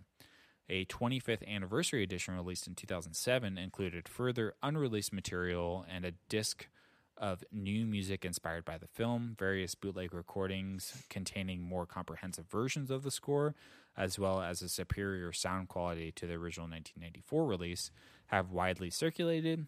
The orchestral rendition of the score, uh, the soundtrack, was released in 1982 by the New American Orchestra, so same year as the movie, but is disavowed by both Vangelis and Ridley Scott. Yeah. Um, so have you have you guys seen Blade Runner? No. I have not. It's it's really you you both you guys would enjoy it. It's really I've really seen good. One of my Part of it. coworkers most is of like watched it probably every night. he's like, "This is the best Really? movie in the world." Yeah, remember Riley? Oh yeah. Seems yeah, like a Riley. Yeah, movie. he's just like, "I watched it. You should watch it." And I was like, "I will one day." If and when you guys do watch it, it's really nice putting into perspective that that movie came out in 1982 because they do stuff with how they show the city and the world where you're just like, how the fuck did they do this in 1982? It's pretty Yeah. insane with the way that they use miniatures and paintings. Um, that and it also builds like basically the the idea of tech noir and that look is all built from this movie. well, it's based on a book by Philip K. Dick. Right. Yeah. Uh, When and- uh, do androids dream of electric sheep? Yeah. Exactly. Which I think was written way back in the day. yeah. Like 60s maybe. maybe even later because he wrote uh, The Man in the High Castle, Right. which was about like the Nazis and the Japanese winning after World War II and like what the world would be like. So he was writing these dystopian future novels, and I haven't read Do Androids Dream of Electric Sheep, but I've heard that it's a great book. But Yeah, it kind of sets it sets the tone. Oh, 68 is when Yeah. I wrote it. Yeah. Yeah, it kind of sets the tone for that, which is insane to think of in 68. Yeah. Like these sci-fi the writers. foresight. Yeah. Yeah, I mean even like obviously George Orwell writing in 1984 in 1938, I think. Yeah. Like fucking crazy. But in 1968 to write something like this. Like I I un, I know the the idea of Blade Runner and I've seen most of the newer one. Also, so 2049. kinda- yeah, Yeah, which was twenty awesome. is awesome. I love that movie. Yeah. Yeah, but just something coming from 1968 about like yeah, these like technological developments Yeah. and like building an entire world out of nothing. Like I can't think of an example of something that we could do in this time, like some director could do in this time, Yeah, building on our future and us seeing it as believable, you know? right. Yeah. Well, it's it's interesting because so the the Terminator. I forgot what short story it's from, but it has a lawsuit behind the Terminator that they settled out of Oh. court um, because it, uh, James Cameron was is speculated to have taken the concept of the Terminator from the short story. I forget what the story is called, but it was written years before the Terminator, right? And then you've got Batman, which is a character that was made in like the 40s. And then you've got um, the Untouchables, which is about prohibition, Yeah. right? And then you've got Blade Runner, which is based off of a story that was made in the 60s. And then you've got even the last piece, which is also got into. Um, I it, it was made before, but it also has a lawsuit behind it about being uh, either stolen or inspired by another piece that was. Who was. Cameron and Spielberg stealing from? It's fucking thieves. Yeah. But it's interesting. All of these things are like they're based off material that's older. Like they're not technically new ideas. Yes, and that's the interesting thing about directors in general that makes them more fascinating because you see like you see a movie and you assume that oh they wrote this movie right? Yeah. They did everything. This is their movie. It's like no they found a story that they like and they directed all of these people to make the story that they saw in their head. Yeah. but they took the story structure the bones of it from somebody else I can't say like produced or directed by. It's inspired by. yeah For everything. Oh, it it's just fascinating. Yeah, it's just how like people who don't understand how art is made, it's like no one just makes random shit. Like everything is based off of someone else. Like Yeah. you're you're not the first person to do anything and you're most likely not original.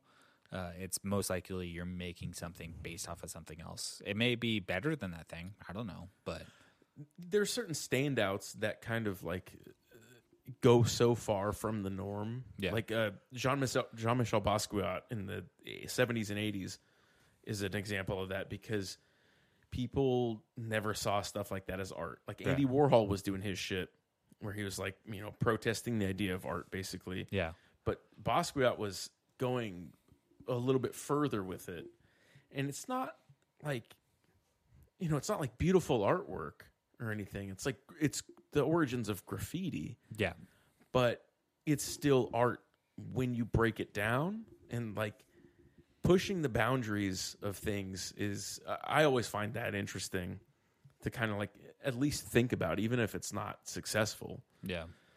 you know. So, but even then, it's like, uh, was Basquiat just doing what Van Gogh did? Probably. You know? Yeah. I mean, So that's he's just taking it to a new level. So he's not an original. No. And if you anyone who's uh, great at art, it's very it's very very rare that they don't have a foundation of understanding the people who came before them. Yeah, It's very very rare that someone is able to create something with not understanding the technique or the people behind doing the thing before them. Yeah, like most everyone else under who's like if you're a high end artist, it's most likely you just studied the people who were great before you. You kind of threw it in a blender, made your own thing of it, and then now you're great. You know. Yep. Yeah. Yeah. What's interesting about Blade Runner though is Blade Runner, the look and feel of the movie, it's kind of the the chicken or the egg type scenario. Um, there's a, l- a heavy amount of anime that is looks and feels like Blade Runner, like a lot. And so it's it's always like, well, was Blade Runner inspired by these animes that were like around at the same time, or did they Yeah. were like just like tapping into the same thing, and then like anime just like loved it afterwards? Because you wouldn't get there's like Ghost in the Shell after Blade Runner, you wouldn't get Ghost in the Shell if if not for Blade Runner, and you wouldn't get The Matrix if not for Ghost in the Shell. So it's just it's weird. When it was all kinda- Akira? Is that before or after? That's after. That's eighty. Well, I mean, anything to do with it. No, well, the manga came out in the early '80s because the movie didn't come out. I don't think until like '87, maybe. Okay. Yeah. Yeah, uh, I mean, nobody would know if Americans stole from manga. Yeah, the yeah, know. the Akira manga came out in 1982. So the same year that Blade. Runner came out. Oh, okay. And they look and feel very similar. So- Interesting. Which a lot of those there's this old movie called Metropolis. Um, Yeah. that- that's like the first real science fiction movie. Like there was like some sci-fi before that, but a lot of like the look and feel from anime and even what you see in Blade Runner is kind of built from the foundation of that movie. That's where Lady Gaga got her name from. Yeah. Yeah.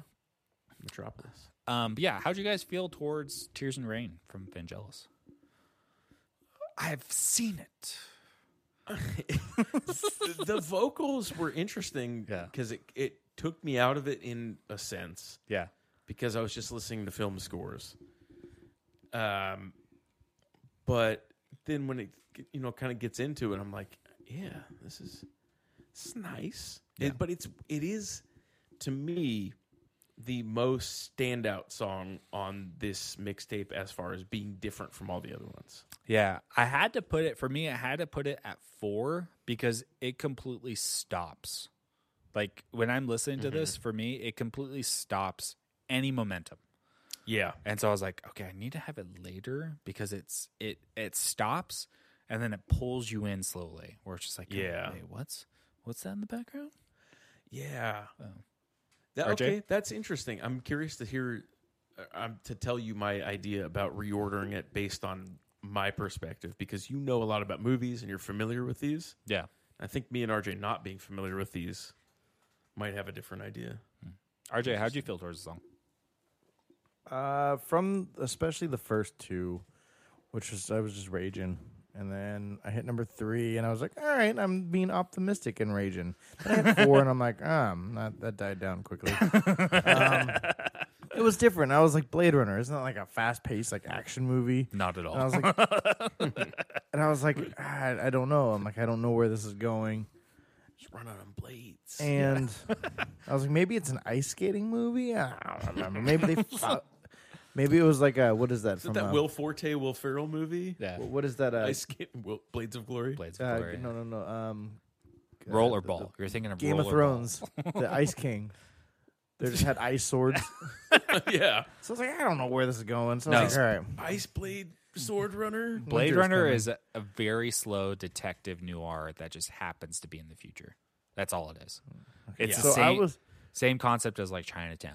It's I Chi- like- you watched part of Chinatown the other night, right? Uh, I saw part of that. It's yeah. that in 2045, Yeah, it's just more interesting to look at. and they have lasers.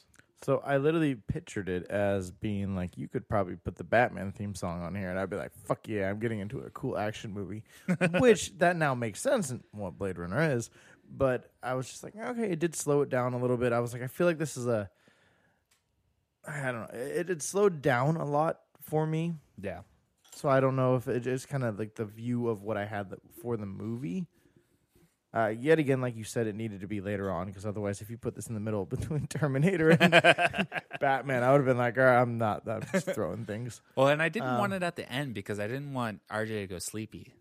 I wanted, I wanted, you would have lost. I wanted like, RJ flying at the end. First, like minute into it, I've been like, "Yeah, "I'm out." Bye. Yeah. So it, it works here, um, but I, I was just kind of weirded out by what the movie actually was.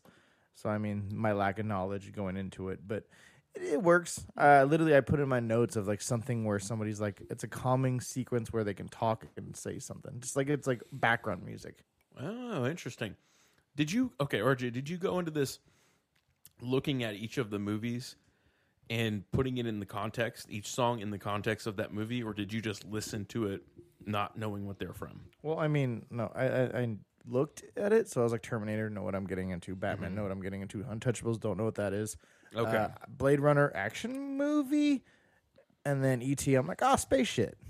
So, But no, no, I, I knew ET. doesn't take so. place in space at all. I know. not at all. They show the moon. Space shit. It's Earth shit. I would categorize all five of these movies as Wait, Earth shit. wait, wait, actually, hold on, hold on. You should have called it that. Earth shit. Earth shit. No, no, no. But Earth is in space. Space shit. Okay, don't fucking go there. What is Think you're- space? You think you're the only planet out there? okay, Earth is flat and space is fake. Don't we know this? Yeah. Anyways, T-bone home.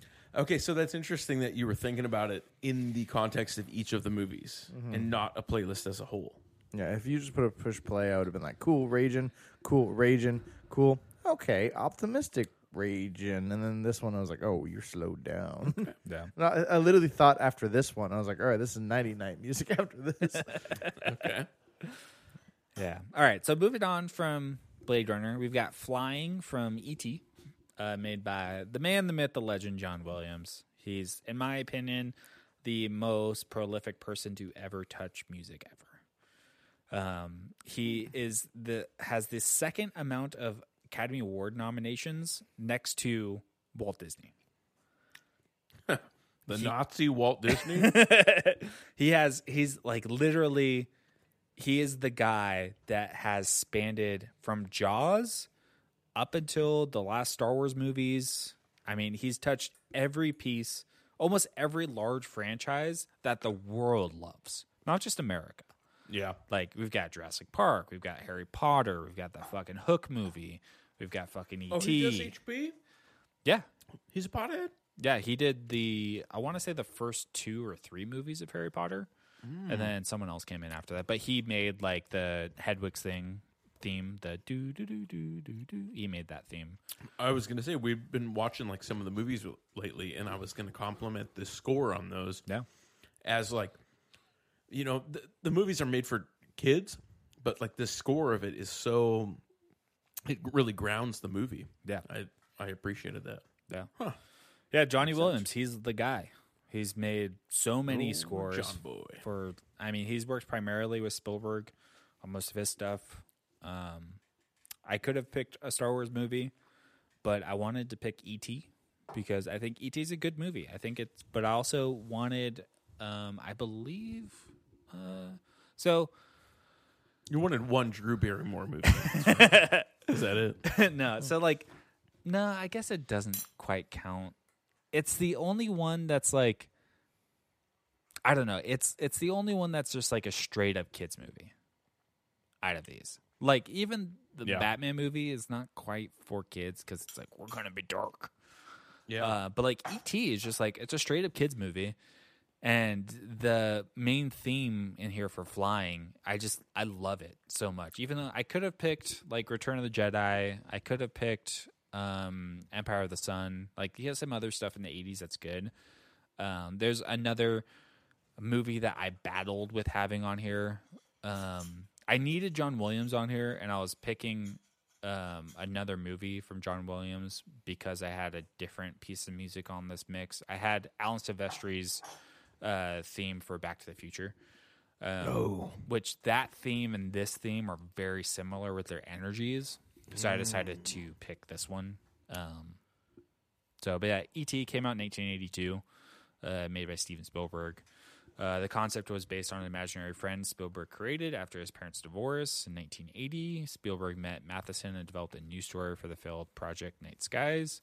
Uh, filming took place in December 1981 on a budget of 10 million. Um, it made a lot of money. Um, yeah, are you guys? Uh, I'm assuming you guys have both seen ET, right? i have Yes. yeah Yeah. i don't remember uh Spaceship. i don't remember it too much but i, I mean it, i saw it as a kid and i it's one of those movies that's like so pop culturally uh, popular that i know the idea of it Yeah. you know Right. Like Wizard of Oz, I've never seen. I know everything about Wizard of Oz at this point, though. yeah, Yeah. yeah. Uh, yeah, Williams he made the theme music for the 1984 Summer Olympic Games and NBC's Sunday Night Football, the Mission theme. So he's just everywhere, man. Wait, did he do? Are you ready for some football? or was I it think- Hank Williams? I think he That was did. like Hank Williams. I, I want to say it's the dun dun dun dun dun dun dun dun. Oh dun, wow! dun, dun, dun, dun. I want to say it's that maybe. dun, dun. Um. That, that would make sense. Yeah. Wow. That's popular. I know that one. Yeah. Okay. Uh, So RJ, did this uh, put in the song at the end leave you on a high note? Uh, yeah, yeah, yeah. Okay. no, no, no. That sounds bad. But literally going into this, so I first looked at it when you first showed us, and then I kind of just listened through it, and I was like, "Oh, Terminator, cool. Oh, cool, Batman, cool. Don't remember what this is. I'll look." And then I went to the next song. Don't remember what this is. I'll look. And I started playing this one, and I'm like, "Oh, I, I can name this one. I got this one." so I was going through, and I'm like, okay, the funniest thing, I was like, Jurassic Park. I know this is not Jurassic Park, but it sounds like it. Yeah. And I was like, I sense Harry Potter too. This is weird. It's not Harry Potter. And I'm like, what the fuck's going on? Then doing my research, I was like, oh, this motherfucker did all those. yeah. and I kind of I, I got happy. I was like, that's the coolest thing in the world. I was I like, know. he he has that much influence on everything. And I was like, that's a cool final note Literally. end of this. I was like, that's cool. I like that. I mean, if he had Howard Shore, which I fucking loved the Lord of the Rings scores, Howard Shore made those. If he had done Mm-hmm. those, he would have touched like literally everything because he did the Superman theme, the bum bum bum bum bum, All bum, iconic. bum bum. You know, like fucking did everything. It's crazy. But it was wonderful. I was like, that. That's I, I I love how this is at the end, and I got so nostalgic about all of those. I'm like, this sounds like that. It sounds like that. It sounds like that. Yeah. Devin. Yeah, I. It's. I didn't know what it was from. Uh, not looking at the playlist, like I looked at it initially, but I was just kind of zoning out, and I was like, "Fuck, this sounds familiar." And every time I listened to it, I'm like, "This sounds familiar to something." And I tried to place it, and I was like, "I don't even want to place it anymore because it's just, it's that feeling of nostalgia that I get while listening to it, where I don't care what it's from, Yeah. but I just I feel it, and it feels good." Yeah. you know like everything that john williams has done really that i've heard would probably give me the same feeling Yeah. it feels good to listen to Yeah. yeah. Yeah. He's able to capture something that I don't know how he does it. I don't know. I, I really don't know how he does it because he, he just almost everything that he touches is a hit. Um, and he gets nominated for an Academy Award almost every movie he does. I think for Close Encounters, and he was up against himself for Close Encounters and Star Wars. I, I want to say Close Encounters won that year. For an Oscar. Really? Yeah. Uh, yeah, it's a, he's insane. i don't think that's ever happened in the history of the oscars yeah. uh, like leonardo dicaprio versus leonardo dicaprio Basically, yeah. still he loses to jamie foxx Yeah. uh, so this is pretty interesting about this movie. Another reason why I wanted to include it. So as with their previous collaborations, uh, Spielberg liked everything Williams composed and had it included. Spielberg loved the music for the final chase scene so much that he edited the sequence to suit it. So he already had made the movie. Spielberg, or then uh, John Williams makes the pieces of music for it, and then Spielberg is like, "I got to re-edit it." That's how good, how much he loved the music. And then Williams took a modernist approach, especially with his use of polytonality, which refers to the sound of two different keys played simultaneously. Uh, the Lydian mode can also be used in a polytonal way. Williams combined polytonality with the Lydian mode to express mystic, dreamlike, and heroic quality. this is what i was talking about with synths Yeah. polytones His theme emphasized coloristic instruments such as a harp, piano, uh, a celeste or a celeste. He uses that a ton. That's like uh, in the Harry Potter, the Hedwig's theme, and, and Rey's theme and the newer Star Wars movies. Uh, and other keywords, keyboards as well as percussions suggest ET's childlike nature and his machine. So, yeah, I'm, I'm I'd like ET as a movie. I don't think it's. I think to me, it's the worst movie on this list. Um, but that's not saying much because there's a lot of good movies on this list. Um, but yeah, I love. um worst movie on this list Yeah. let's see we got untouchables terminator blade runner 89 Batman.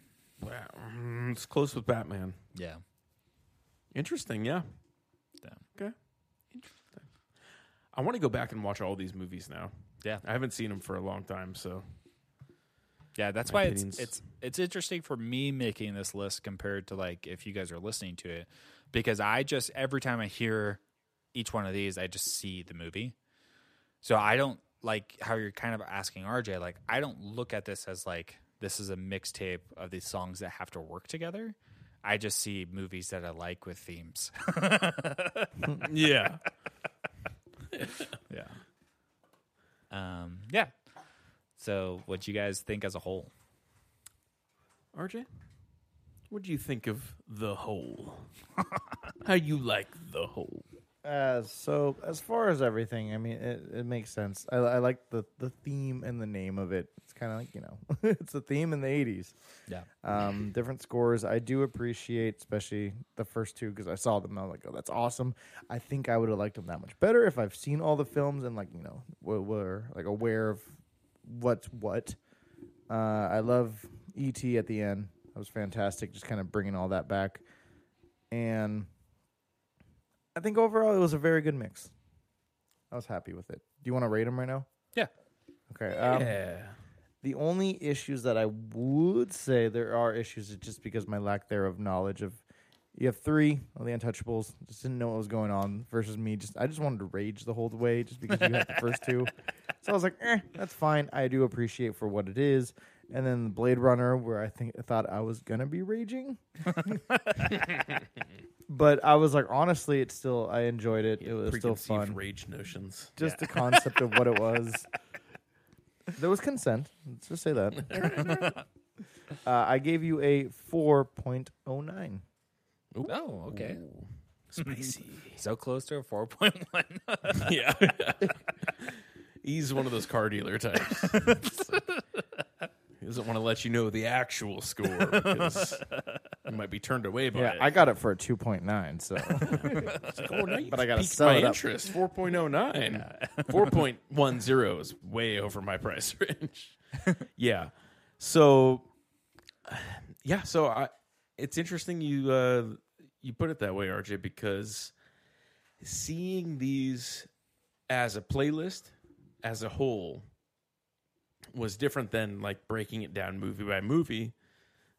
um, because I wasn't familiar with the movies themselves. Like I have seen them and I kind of like got some nostalgia from listening to some of the songs, but I wasn't super familiar with them. mm-hmm.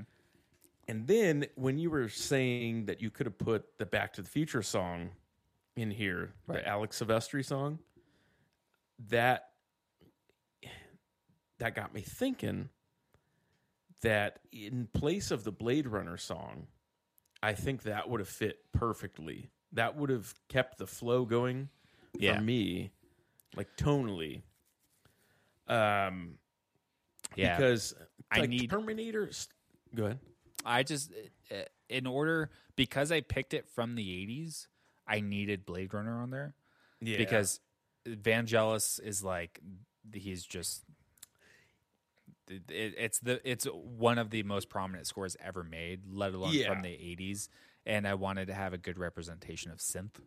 yeah, Yeah, See, I think this is where you like you got into like what I do with my mixtape Yeah. sometimes, where it's like you'll have like f- I'll have four songs that are like, yeah, these songs like these songs make sense, and then one song it's like. I just fucking love this song, and it's got to be on here, and I Yeah. get it. Like, and on its own, like uh, the the Blade Runner song is a great song, but that one in general took me out of it, especially starting with the Terminator one, which is arguably the darkest one, and then going into the more mainstream, uh, like listenable um, orchestral scores. yeah, I was expecting more of that throughout. I was, I was- I was expecting that to build, and then it kind of dropped off at number four, and then picked back up with ET. But with that, like I wonder if that's also the case of like the songs. By the time you get to the end of like the first three songs for me, by the time I get to the end of each song, I'm like, "Fuck, that happened so fast." yeah, yeah, especially Terminator. I Yeah. think that that one's a short one, isn't it? Yeah, not very long at all. And then the Batman one is kind of longer. Yeah, it's like two minutes and something seconds, but it's not long. It's Really? not a long song. Yeah, It felt like five minutes. yeah, yeah. I felt like a whole like episode of something happened. Yeah. Like, damn. yeah. So that was the only the only thing that I had with it the, with the Blade Runner song.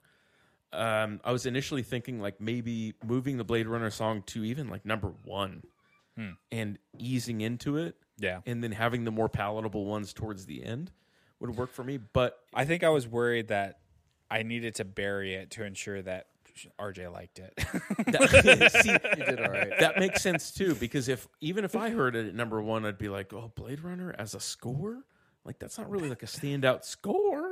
Like, All right, so the Terminator is te- it's two seconds longer than the Batman theme. what? that's stupid. That It's doesn't make sense. Two minutes and forty seconds, two minutes and thirty-eight seconds, three minutes and five seconds, and then when you get to Blade Runner, that song's only three minutes long.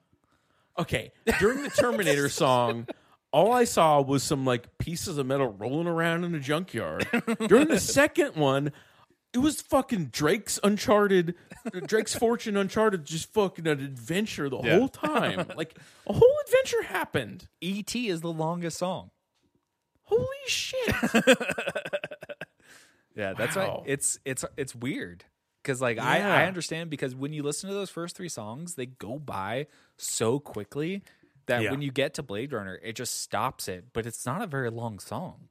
No, It's just because those songs have so much drive and momentum behind them yeah. That it's just they're so consistent. You know. It's it's really just the power of not having verse, chorus, verse, chorus, bridge, chorus. Yeah, exactly. You know, it's taking away the song structure really changes your perception of the song. Yeah, that's true.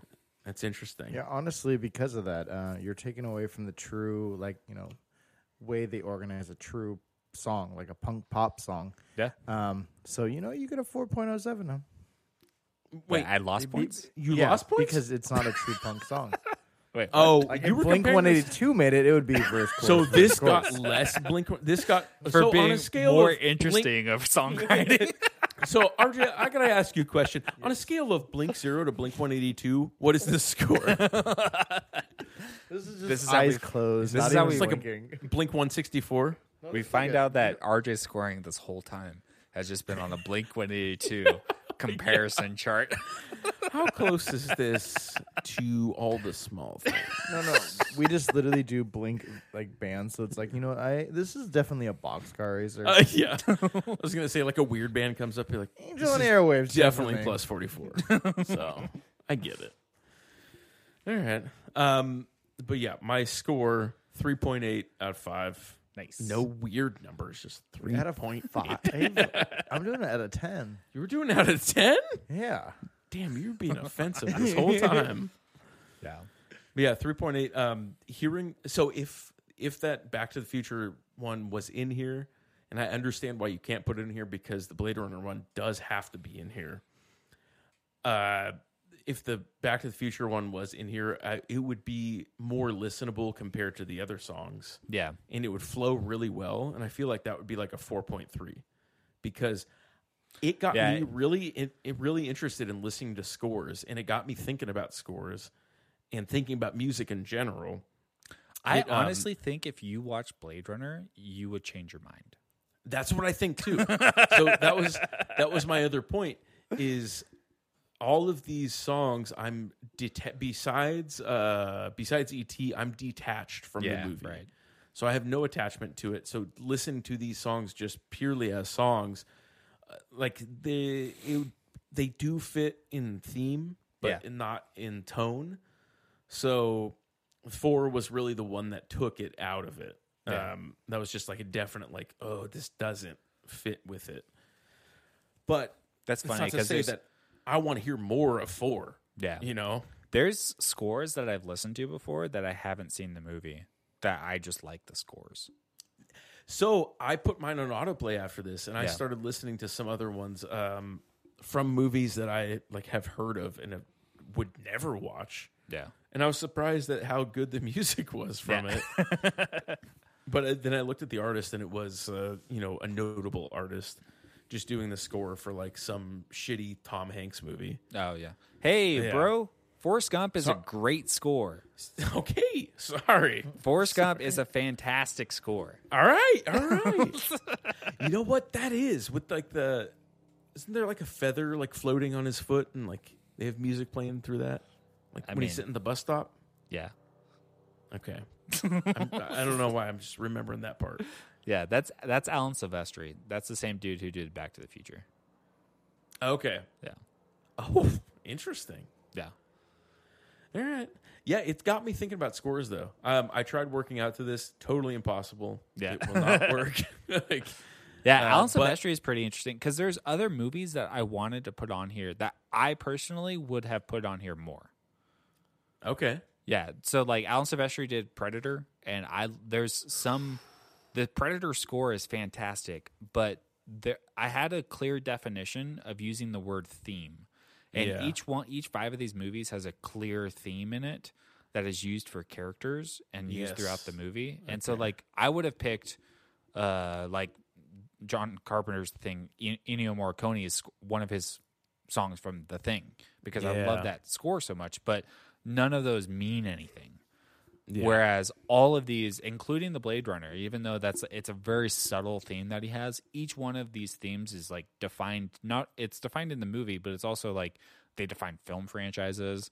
And then today, when composers look at doing new films and building new themes, they look at movies like this and being like, okay, can we do this? Yeah. Of. Yeah. Eh, so this made me listen to after I couldn't work out to this. I listened to uh, John Carpenter's newest album, Oh, the yeah. Redux Themes Three or something. So good.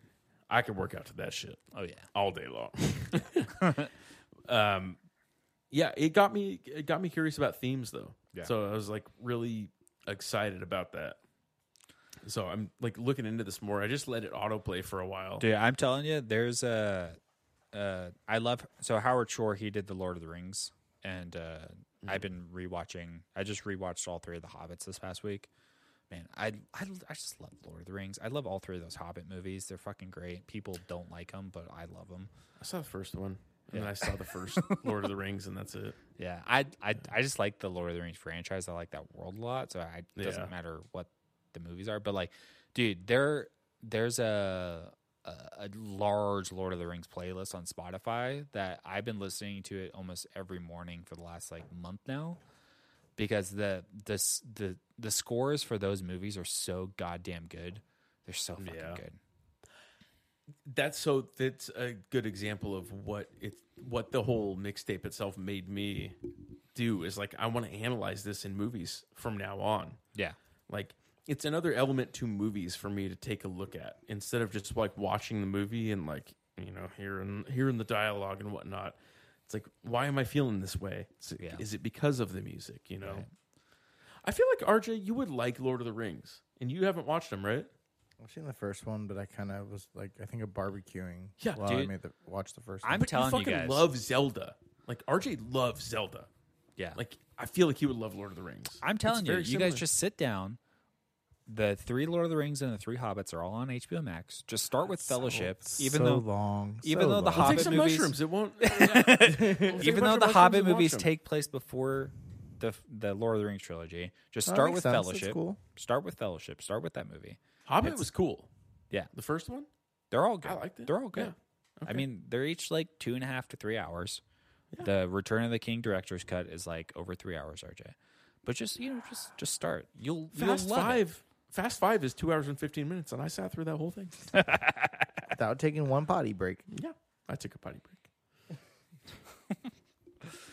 All right, uh, I'm giving myself uh, 4.2. I'll just just throw a 4.2 out there. I I mean, I could give myself a five because I mean, for me, it hits all the criteria. Um, but I'm just, let's go 4.2. Okay, so it- yeah, it because you wouldn't change anything, obviously, because you're making it for yourself. But well, no, I didn't make this for myself. okay, Yeah, because that's because if I did, it would have been a completely different set of movies. so uh, what were the movies that you would have picked then? Uh, like, Less Predator. mainstream. Okay. Yeah, I would have picked Predator. I would have picked Empire of the Sun. Uh, that's that's a John Williams score. I would have picked The Thing. Um, I might have picked Yeah. Chariots of Fire over Blade Runner. Um, Things like that. Hmm, interesting. Yeah. All right. All right. Yeah, it got me interested in scores though. Good. Yeah. All right. What we got this week? We got. Oh, I got to turn my phone back on. That's fine. Um, we're taking a trip back in time. Did you start the title yet? No, sorry. it's called. Uh, it's called a Midsummer Night's Dream. Midsummer Night's Dream. Wait, okay. Yeah. Here we go. Yeah. If this has nothing to do with Shakespeare, Devin, yeah. does it have anything to do with Shakespeare? What were you gonna say? If it has nothing to do with Shakespeare, then what? all right, all right, all right. Hold on, hold on. if it has nothing to do with Shakespeare, then what? and then what? So, Mike, I don't This- think it has anything to do with that. I think literally it's just probably another Summers Down, Windows Down mixtape. All sublime rap rock. Mid, like songs like midsummer dreaming at night while driving with your windows, down. Mixtape? No. so are they? it's the same songs from before. I don't know what this is, Devin. but I want you to guess. I know, but like, okay, a Midsummer Night's Dream, right? So is it songs to do while on drugs? Um, not necessarily, but yes, you're you're going along this. You're going along the right path. Okay. I know what you're thinking. Yeah. That's that. That would be my only guess because I wouldn't be like, okay, this is like songs about dreaming, and I was like, Devin wouldn't do that. Okay, not the dream part, but you're along the same lines. Part In a different songs way. about hallucinating. Eh, no, but yes, Okay, you're going along the right path. songs about fucking. But what are you thinking of when you're thinking all these things? Poppers, Midsummer Summer Night's Dream. wet dreams. Okay, now we're now we're off the path. But I don't know. Okay, in the summertime it gets hot, so you need water. You need Yeah. liquid. That's what I mean by wet dreams. Yeah. Oh, just drinking drinking water in your dreams. Is that a wet dream to you? Do you not know what a wet dream is? Yeah, it's where you wake up sweaty. Yeah, and you drink an icy because it cools you down. Guys, I had a wet dream last night. what? yeah, I was drinking tons of ice. Yeah, I got stuck in my bed from all this icy and sweat. Yeah. I know what a wet dream is. I like that cherry flavor. Oh, I like mixing them all together. Oh yeah, you gotta mix them. What did I have the other day? I had something. I think I had a, a rum and coke, and I was like, "Oh, this just tastes like a 7-Eleven slushy." Like it tasted exact because it was like a coconut rum. And I was like, "Oh, this just tasted." Because I when I would get a 7-Eleven slushy, I'd be like, "All right, I'm gonna do a little bit of Coca Cola and a little bit of pina colada, a little bit of Coca a little bit of pina colada." Yeah. Oh, that sounds so good. I Wait want till it's like whiskey and Coke. summertime, and then do bl- like actually blended versions of that. Oh, Sounds Yeah. dangerous, RJ. you just get an icy and blend it with whiskey or rum. Did it have that mm. equivalent in alcohol, i- like a Malibu suicide, 151. like a suicide? You know, like did Yeah, you it's get- just called drinking yourself to death. I used to do suicides constantly. I'd be like, I want Mountain Dew, lemonade, Sprite, little Mr. That's a- Pibb. It's a That's a Long Island that's iced tea. Adios, motherfucker. yeah, yeah. There's a lot of recipes for that, but they're all the same thing. It's, it's just, shot of that, shot of that, shot of that, shot of that. A little bit of coke. Yeah, yeah. A Long Island iced tea is literally a suicide of alcohol. It's like, hey, what are the like the five main alcohols? Oh yeah, put them in there. oh, what do we need? A splash of Coke. oh, you mean like a like a half a can? Nope. Like Just nope, nope. literally- Like just like take some Coke, pour it in your hand, and fucking throw it at the glass. Like that's all you need. A splash. You know of how Coke. sometimes you have a cup of Coke or a can of Coke and you open it up and it bubbles over a little bit? Pour the bubble over into it. That's all you need. Yeah, that's all you need. It's like, oh, that sounds terrible. No, actually, it's really good. no, it's, it's decent and it messes you up. if you put some drinking. like lime juice in there, it's really good. Yeah. I like the Yeah, idea of that's a RJ suicide. drinking Coca Cola out of like coffee cups. yeah. Like in the morning. Yeah, do you want It a cup happens. of cola? I got a long day ahead of me. Sitting there reading the paper, drinking cola. Literally, how was your day, RJ? Oh, rough day. Coca Cola cup today. Yeah, I'm a Dr Pepper man myself. I don't like. Oh, I love Dr. Pepper too. I like root beer. Oh, you're a DP guy? Oh, I love the DPs. You love the- Give me a three P in there. Okay. oh, man. No, like Dr. I think I am a root beer guy. Ooh, do you know? Have you ever had Yeah. a, a red root beer?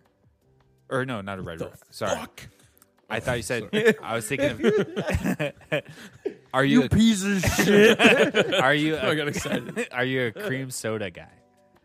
I like cream soda. That's far from red root beer. So I don't there's know what something red root beer was called- going to be, but I was excited. There's something called a red cream soda, okay. and it's something that's only around in the Midwest states. They have it out here. I'm it's intrigued. Really, it's really good.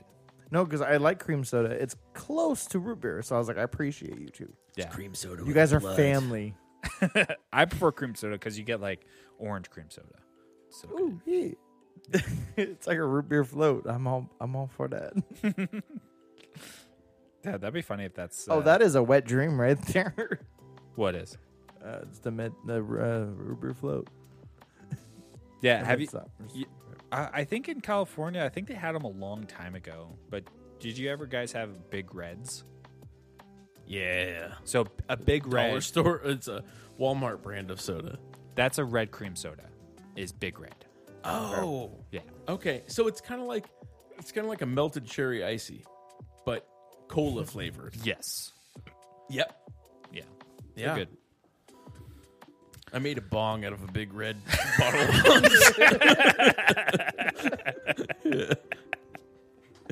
That's funny. Um, all right. Well, you can find the podcast uh, on iTunes, Spotify. You can find us on Instagram, Five Song Mixtape. You can find the mixes themselves if you want to listen to uh, these themes. Uh, just go to Spotify, search Five Song Mixtape, all one word. Um, yeah, next week I'm excited to trip balls with you guys. trip balls and have wet dreams. Yeah.